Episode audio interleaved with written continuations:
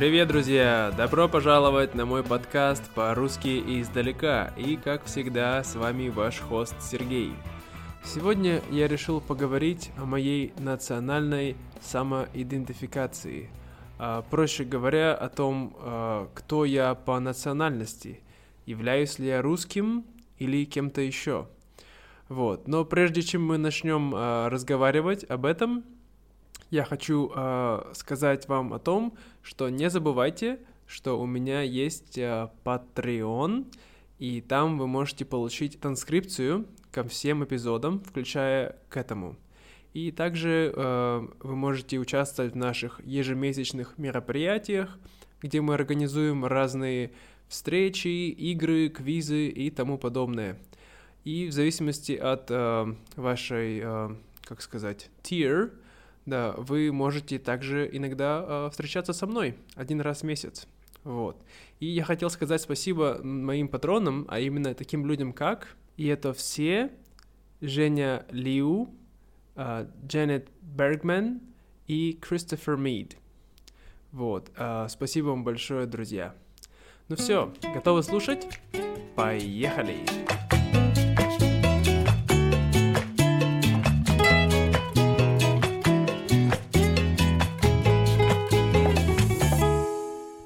Многие люди думают, что в России живут только высокие, голубоглазые славяне со светлой головой. Однако это неправда.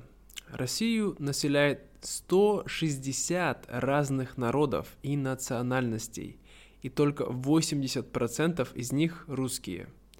Также надо помнить, что в России есть два термина – русский и россиянин – быть русским значит иметь русские корни. Быть россиянином значит иметь российский паспорт. То есть даже если ты бурят, татарин или эвенг, но у тебя есть российский паспорт и российское гражданство, значит ты россиянин. Для меня всегда был очень непростой вопрос. А что значит быть русским? Считаю ли я себя русским? Или я кто-то другой? Для того, чтобы понять, почему это трудный вопрос для меня, мне нужно рассказать вам мою историю. Дело в том, что у меня есть как минимум четыре разных крови. Татарская, польская, грузинская и русская. Возможно, у меня есть больше, но я не знаю. Мне известно только об этих кровях. И наверняка вы можете подумать, о, Сергей, Значит, ты также говоришь по-татарски, по-грузински и по-польски? Не, я абсолютно не говорю на этих языках. Но как же так? А вот так. Я вам все расскажу сейчас. Начнем с татарской крови. Мое полное имя Беймуратов Сергей Камилевич. Если вы знакомы с различными русскими фамилиями и именами – вы можете заметить, что моя фамилия и мое отчество не очень-то звучат по-русски. Дело в том, что мой папа, Беймуратов Камиль Рашитович, является наполовину татарином, на 25% поляком и на другие 25% русским. И он несет фамилию и имя своего отца, который был чистокровным татарином, если, конечно, я не ошибаюсь. Дело в том, что мой дедушка, даже если и был чистокровным татарином, считал он себя советским человеком. Он был атеистом и отрицал татарскую культуру. Поэтому и мой папа не знал татарского, просто потому что дома никто не говорил на нем. Мой отец рассказывал мне, что он выучил пару слов на татарском только потому, что когда его отправляли в деревню к бабушке на лето – она не давала ему еду, пока он не скажет ей пару слов по-татарски. Но, конечно, когда он вырос, он уже все забыл.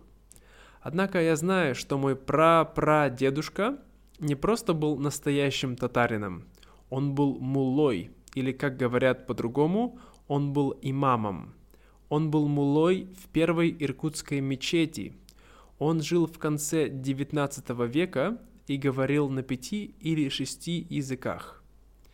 Что касается моей польской крови, то я уже сказал, что мой отец на 25% поляк, потому что его бабушка по маме была русской, а дедушка поляком из Белоруссии. Буквально пару дней назад я узнал, что сохранились документы и письма, подтверждающие наше родство с моим прадедушкой, Глинским Николаем Феофановичем, который был репрессирован в 1938 году.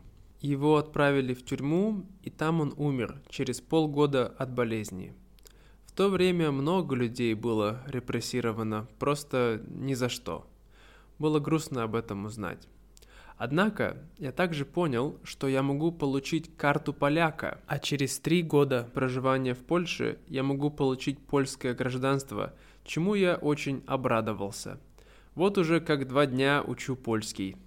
Язык кажется немного трудным в плане произношения, но так как у меня есть хорошая причина его учить, я уверен, что с этим справлюсь. Это все было по папиной стороне, а по маминой стороне у меня преимущественно все русские, кроме дедушки моей бабушки, который был грузином. Я немногое знаю о нем, но я знаю, что его отец был абреком – Абреков на Кавказе называли разбойников, которые покидали их семьи и друзей и грабили караваны на дороге, а также воевали с русскими захватчиками. Потом его поймали и отправили в тюрьму под Иркутском. Там он провел 10 лет, а когда вышел, стал жить в деревне. У него родился сын, мой прапрадедушка. А он воевал в русско-японской войне 1905 года и потерял ногу по колено. Моя бабушка всегда говорила, что он очень ее любил, потому что из-за нее его дочь вернулась со фронта, из-за того, что забеременела. А также он был отличным танцором, даже с одной ногой. Все остальные по маминой стороне были русские, но я о них мало знаю. Я знаю то, что дедушка моего дедушки по маме был кузнецом. У него была своя кузница, но, к сожалению, когда пришла советская власть, его раскулачили, то есть забрали его кузницу, а, возможно, даже арестовали. И вот, смотря на всех моих предков, кем же мне себя считать? Русским, татарином, поляком, грузином – или же только россиянином. Возможно, я всего помаленьку. Немного татарин, немного поляк, немного грузин и немного русский. Однако для себя я нашел отличное решение этой проблемы. Так как я родился и вырос в Сибири, поэтому я сибиряк. Конечно, русская культура преобладала в моей жизни – потому что все остальные культуры просто-напросто были потеряны через поколения. Но мне приятно думать о том, что моя родина — это Сибирь, это Байкал, это тайга, то есть бескрайний сибирский лес, это Саянские горы, это степи. Вот поэтому я и сибиряк. Вот такая сегодня э, история, немножко эгоцентричная, но я надеюсь, что вам это было интересно. И расскажите мне, если у вас похожие проблемы, а, знаете ли вы, кто вы по национальности?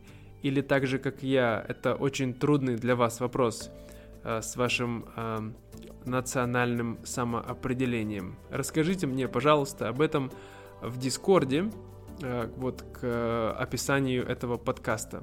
Или напишите мне на мой email. Также, если хотите, э, вы можете записать аудиосообщение для меня и отправить мне его на почту. Это будет также очень классно, и в следующий раз, перед следующим подкастом, я смогу проиграть это аудиосообщение, и мы все вместе послушаем. Так что вот такие дела. Желаю вам отличной недели, хорошего настроения, будьте здоровы, будьте в безопасности. Будьте счастливы. До скорого, друзья. Пока-пока.